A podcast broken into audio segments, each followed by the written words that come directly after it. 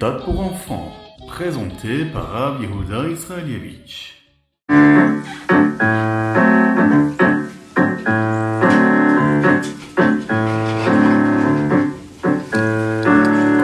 Bonjour à tous, infiniment heureux de vous retrouver, Shavua Tov ou Mazal Tov, Eliyahu Hanavi Latov. J'espère que vous allez bien. Vous savez que, à la fin de son livre, le prophète Tsefania exprime une promesse très célèbre d'Akadosh Baoru qui se réalisera à l'époque de la Géoula, la rédemption. Et vous pourriez connaître ces paroles issues des prières, des tfilotes que nous faisons.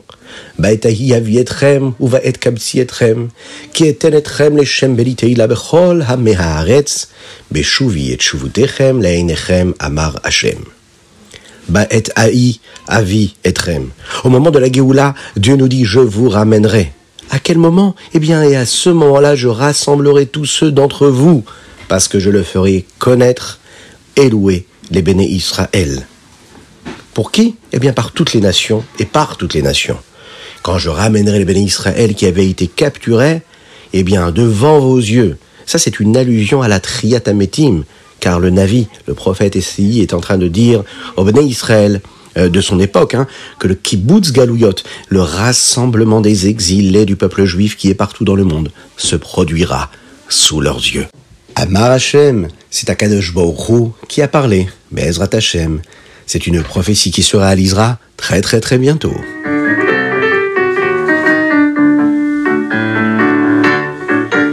Bonjour à tous, Bokertov, je suis infiniment heureux de vous retrouver aujourd'hui. Nous sommes le Yud Elul, le dixième jour du mois d'Elul 5783. Shnatakel, l'année du rassemblement. Aujourd'hui, on souhaite un énorme Mazal Tov à Rivka Kuka Batia El Felstein, qui aujourd'hui célèbre sa bat mitzvah, qu'Hachem fasse qu'elle puisse grandir dans la Torah, dans les mitzvot, dans la Hirat Shamaim, dans l'attachement au principe de la Torah d'Akadosh Baruch Hu, que Dieu la bénisse et qu'il bénisse tout le Ham Israël. Et nous allons commencer tout de suite avec notre roumage du jour. Aujourd'hui, nous apprenons la mitzvah de Bikurim dans la parashat Kitavo. Un petit rappel si vous le voulez bien. Le jour de Rosh Chodesh Shevat, seulement quelques mois avant Zain Adar, c'est la fin de la shlichut, de la mission de Moshe Rabbeinu en tant que, que, que, que personne qui vivait ici-bas sur terre, hein, eh bien Moshe Rabbeinu va rassembler les bénis Israël et il va faire euh, ce qu'on appelle un grand Farbrengen avec eux. Il va tous les réunir et parler avec eux. Oui, il les réprimande quelque part pour les choses qu'ils n'ont pas faites comme il fallait euh, dans le désert, afin qu'ils ne recommencent pas les mêmes erreurs. Il passe en revue les mitzvot qu'ils ont déjà apprises et il va leur enseigner de nouvelles mitzvot qu'ils pourront pratiquer en Eretz Israël, en terre d'Israël. Moshe Rabbeinu va s'assurer que les Israël soient prêts pour leur mission à eux, celle de la prochaine génération, mais aussi les prochaines qui viendront dans le futur. Cette semaine, dans la parachat Kitavo, nous apprendrons de nombreux autres mitzvot et serons également inspirés à accomplir toutes les mitzvot en entendant toutes les bénédictions, toutes les brachot que nous sommes en mesure de recevoir si nous les accomplissons comme il faut. Commençons par les bikurim. Il est dit comme ça. Quand vous entrerez en Eretz Israël, vous chasserez toutes les nations qui y habitent, maintenant et actuellement. Et vous distribuerez les différentes parties de la terre à chaque tribu, et ensuite, une fois que chacun de vous aura sa part d'Eretz Israël, vous pourrez accomplir une mitzvah très spéciale, celle des bikurim. Vous allez accomplir cette mitzvah en apportant les premiers fruits des Shivat Aminim, les sept espèces pour lesquelles Eretz Israël a reçu une bénédiction si spéciale. Le blé et l'orge, le raisin et la figue et la grenade et l'olive et les dattes. Vous connaissez cette chanson? Oui, c'est un ordre particulier qui est noté ici qui correspond à l'ordre de la paracha. Lorsque vous verrez qu'un de ces types de fruits commence à mûrir, vous devrez l'attacher avec une ficelle pour vous rappeler lequel il est. Et quand il sera prêt à être cueilli, mettez-le dans un panier spécial et apportez-le au Beit Amikdash. Au Beit Amikdash, rendez-vous chez l'un des Kohanim et remerciez Hachem de vous avoir donné Eretz. Et ensuite, avec le Kohen, vous devrez agiter le panier de fruits vous savez, comme un loulav, hein, le loulav que nous allons Bezrat Hashem très bientôt utiliser pendant la fête de Sukkot, et ça, ça devait être fait devant le Misbéach. Et la paracha de continuer. Si vous apportez les bikurim pendant la période de la récolte, c'est-à-dire après Shavuot, mais avant la fin de Sukkot, eh bien vous devrez dire un paragraphe spécial, que nous disons également dans la Haggadah, pour remercier Hachem de vous trouver en Eretz Israël. Oui, cette terre-là où vous êtes en sécurité. Contrairement à Yaakov chez Lavan ou au Béné Israël qui était en Égypte, en Mitzraïm, qui eux ne l'ont pas vécu de cette façon-là, ils n'étaient pas aussi autant en sécurité. Ensuite, vous allez agiter à nouveau le panier de Bikurim, mais cette fois par vous-même. Et vous allez vous incliner devant Hachem, la Torah nous dit. Et ensuite, eh bien, les Kohanis pourront emporter les fruits chez eux pour les manger. Le thème de cette mitzvah est la Akarat Atov, le fait d'être capable d'être reconnaissant, apprécier les bonnes choses qui nous ont été faites. Hachem nous dit non seulement de ressentir de la Hakarat Atov, de remercier, d'être reconnaissant, de reconnaître quand quelqu'un a fait quelque chose pour nous, mais aussi de toujours savoir dire merci.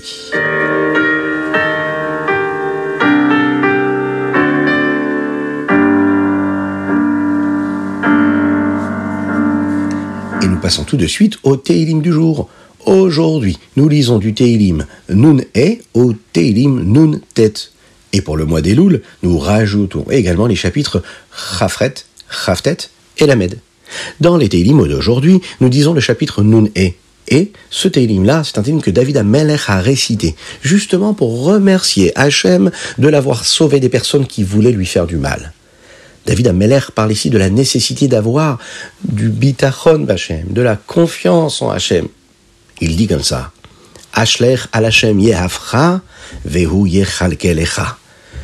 Confie à Hachem ce qui te préoccupe et c'est Dieu qui s'en occupera, c'est lui. Il s'occupera de toi. La Chassidoute explique que parfois, nous savons vers qui nous tourner pour obtenir de l'aide. Nous savons quel médecin est le meilleur expert.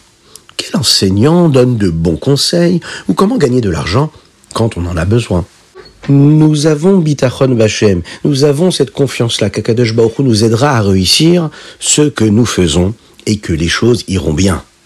Mais parfois, parfois nous n'en avons aucune idée. Nous ne savons pas à qui demander, nous ne savons pas où trouver de l'aide, et on est vraiment perdu. On se demande mais, comment, comment est-ce que je vais faire pour trouver une solution?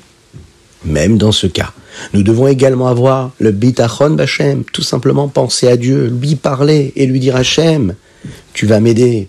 On rejette quelque part cette préoccupation-là, pas dans un sens négatif, mais dans un sens positif. On demande à Hachem de nous aider à trouver la bonne idée pour créer ce réceptacle, ce Kéli-là, qui lui pourra être celui qui recevra la bénédiction de Dieu. Tout ce que nous faisons, comme par exemple consulter un médecin, eh revient à prendre une forme de Kéli, de réceptacle, pour recueillir la bénédiction d'Hachem pour une guérison. Mais même si nous ne savons pas quel Kéli utiliser, quel réceptacle utiliser, car nous ne savons pas quoi faire, eh bien on nous dit ici, ou yechal kelecha, c'est Hachem qui fera yechal kelecha le Kéli, c'est lui qui le fera lui-même. Ça veut dire qu'on n'a même pas de réceptacle pour recevoir la bénédiction, mais on a besoin de la bénédiction. Eh bien, c'est Dieu qui fera cette, cette bénédiction, c'est Dieu qui la créera, c'est Dieu qui créera même le récipient pour recevoir cette bénédiction. Alors, bien sûr, nous devrions faire de notre mieux, mais nous devons avoir bitachon, d'avoir la confiance qu'Akadosh nous aidera, même lorsque nous pensons qu'il n'y a plus rien à faire.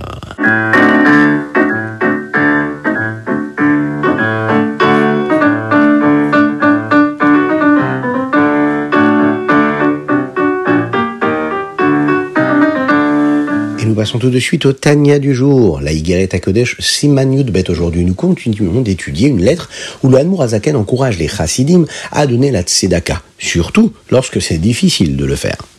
Lorsque quelqu'un vient vous demander un service, eh bien, vous êtes en train de vous poser la question est-ce que vous devez lui rendre service? Bien sûr, vous allez lui rendre service et vous allez vous réjouir de le faire. Nous savons que nous aidons une autre personne et que quand on aide une autre personne, c'est bon pour nous aussi et que cela rapproche l'arrivée de Mashiach. En général, nous aimons faire de bonnes actions pour les autres. Mais que se passe-t-il si quelqu'un est si ennuyeux, ou si vous êtes occupé ou fatigué maintenant, et que vous ne voulez pas rendre service? Bien sûr, euh, nous devrions quand même essayer de rendre service. Nous continuerons quand même à aider une autre personne et par cela rapprocher de l'arrivée de Mashiach. Le rabbi Zalman nous dit que lorsque euh, on n'a pas vraiment envie et qu'on ne veut pas aider, c'est l'une des opportunités les plus spéciales qui existent. Dans le passage que le rabbi Shnon Zalman a utilisé au début de cette lettre, il y a deux façons dont le verset décrit la mitzvah de la tzedaka. Mahaseh tzedaka et avodat tzedaka. Mahaseh tzedaka, c'est faire la tzedaka. Avodat tzedaka, c'est faire la tzedaka, mais avec une avoda. Ça veut dire faire un effort pour réussir à faire la tzedaka. Et on va expliquer ce que cela veut dire. Mahaseh tzedaka signifie donner parce que les juifs ont toujours aimé donner. Le peuple juif est un peuple qui est rahman, qui a de l'empathie. Avodat tzedaka, c'est que même lorsque on ne veut pas donner pour plein de raisons, et on le fait quand même, parce que c'est Hachem qui le veut, alors ça nécessite un effort, une avoda, un travail sur nous. Faire des choses qui ne sont pas confortables ou faciles pour nous au moment où on nous le demande, c'est faire ce qu'on appelle une avoda. La tzedaka, c'est une mitzvah que nous devons faire parfois aussi avec avoda, en faisant un effort. Nous verrons dans le Tania de demain, Be'ezrat Hashem, quelle opportunité spéciale nous avons à faire avec la avodat, à tzedaka. Quelle grande mitzvah, la tzedaka.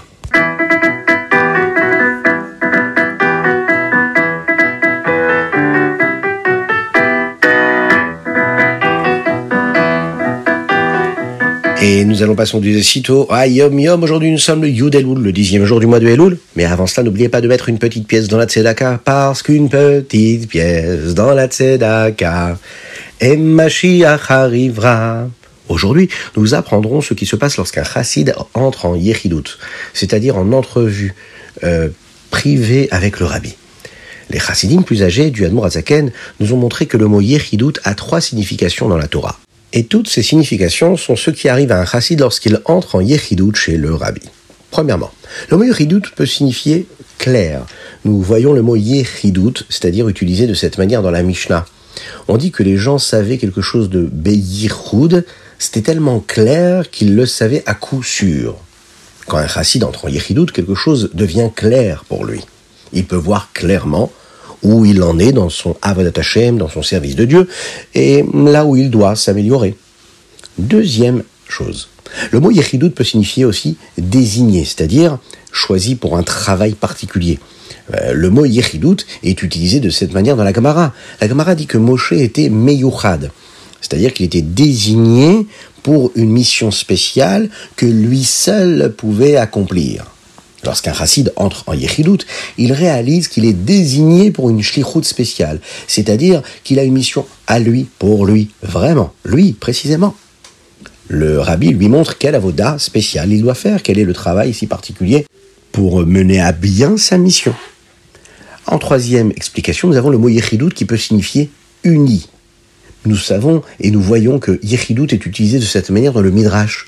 Le Midrash dit que les bénis Israël sont Meyachadim, c'est-à-dire qu'il montre qu'Hachem est uni et un avec le monde. Une seule et même chose, uni.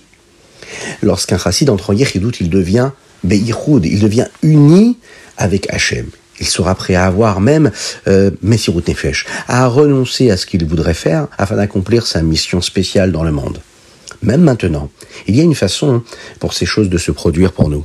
Lorsque nous apprenons la Torah du Rabbi, Lorsque nous entrons dans la pièce de Yechidut du Rabbi, dans le bureau du Rabbi, lorsque nous allons au OL, lorsque nous allons faire la tfila au 770, nous pouvons également voir clairement où nous en sommes dans notre Avodat Hashem. On peut réaliser que nous sommes désignés pour une mission spéciale et être unis avec Hashem afin d'être prêts à accomplir cette shlichut, cette mission, peu importe les circonstances.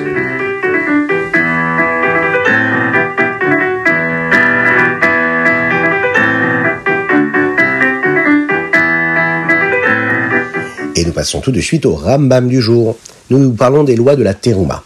Dans le chapitre 4, nous apprenons davantage de choses sur la personne qui sépare la terouma. Si quelqu'un ne peut pas faire la terouma lui-même, il peut demander à quelqu'un d'autre de faire cela pour lui. C'est ce qu'on appelle désigner un chaliar, un messager. Si quelqu'un ne désigne pas officiellement de chaliar, eh bien une autre personne ne peut pas préparer la trouma pour lui et séparer euh, le prélèvement. Donc ces travailleurs ne peuvent pas le faire pour lui sans qu'il ne leur en fasse la demande. Dans le chapitre 5, nous voyons que nous apprenons hein, quelle partie des aliments utilisés pour la trouma.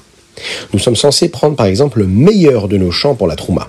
Mais s'il n'y a pas de kohanim à proximité, il est préférable de prendre des aliments qui ne vont pas pourrir avant que nous puissions les apporter au Kohen, comme par exemple les raisins, même si les raisins sont de meilleure qualité. Et pour finir, dans le chapitre 6, nous commençons à apprendre qui n'est pas autorisé à manger de la trouma. Cela comporte de nombreuses mitzvot que nous apprendrons Bezrat Hashem avec l'aide de Dieu au cours des prochains jours dans le livre des commandements, par exemple hein, le Sefer à mitzvot. C'était le Rambam du jour.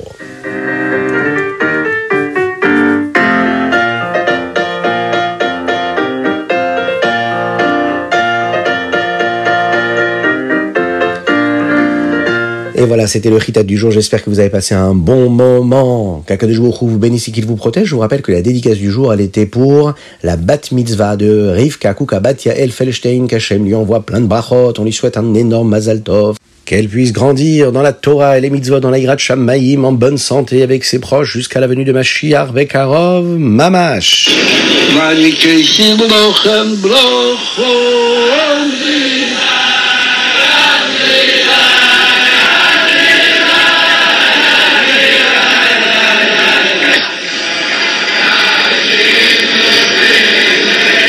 Et voilà, c'était le chitat du jour.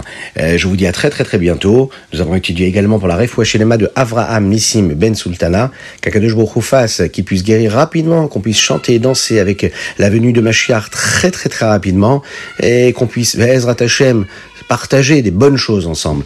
Euh, que Dieu fasse que vous puissiez vivre une belle semaine, sereine, tranquille, joyeuse, heureuse, dans la réussite matérielle et spirituelle et qu'Hachem fasse que ce mois de Elul soit un mois d'empathie, de miséricorde, que toutes les limites qui se placent devant nous disparaissent et que l'infini d'Hachem puisse briller dans notre vie, Bezrat Hachem. N'oubliez pas d'écouter le chauffard, c'est important pendant le mois de Elul. Que Dieu vous bénisse et à très bientôt.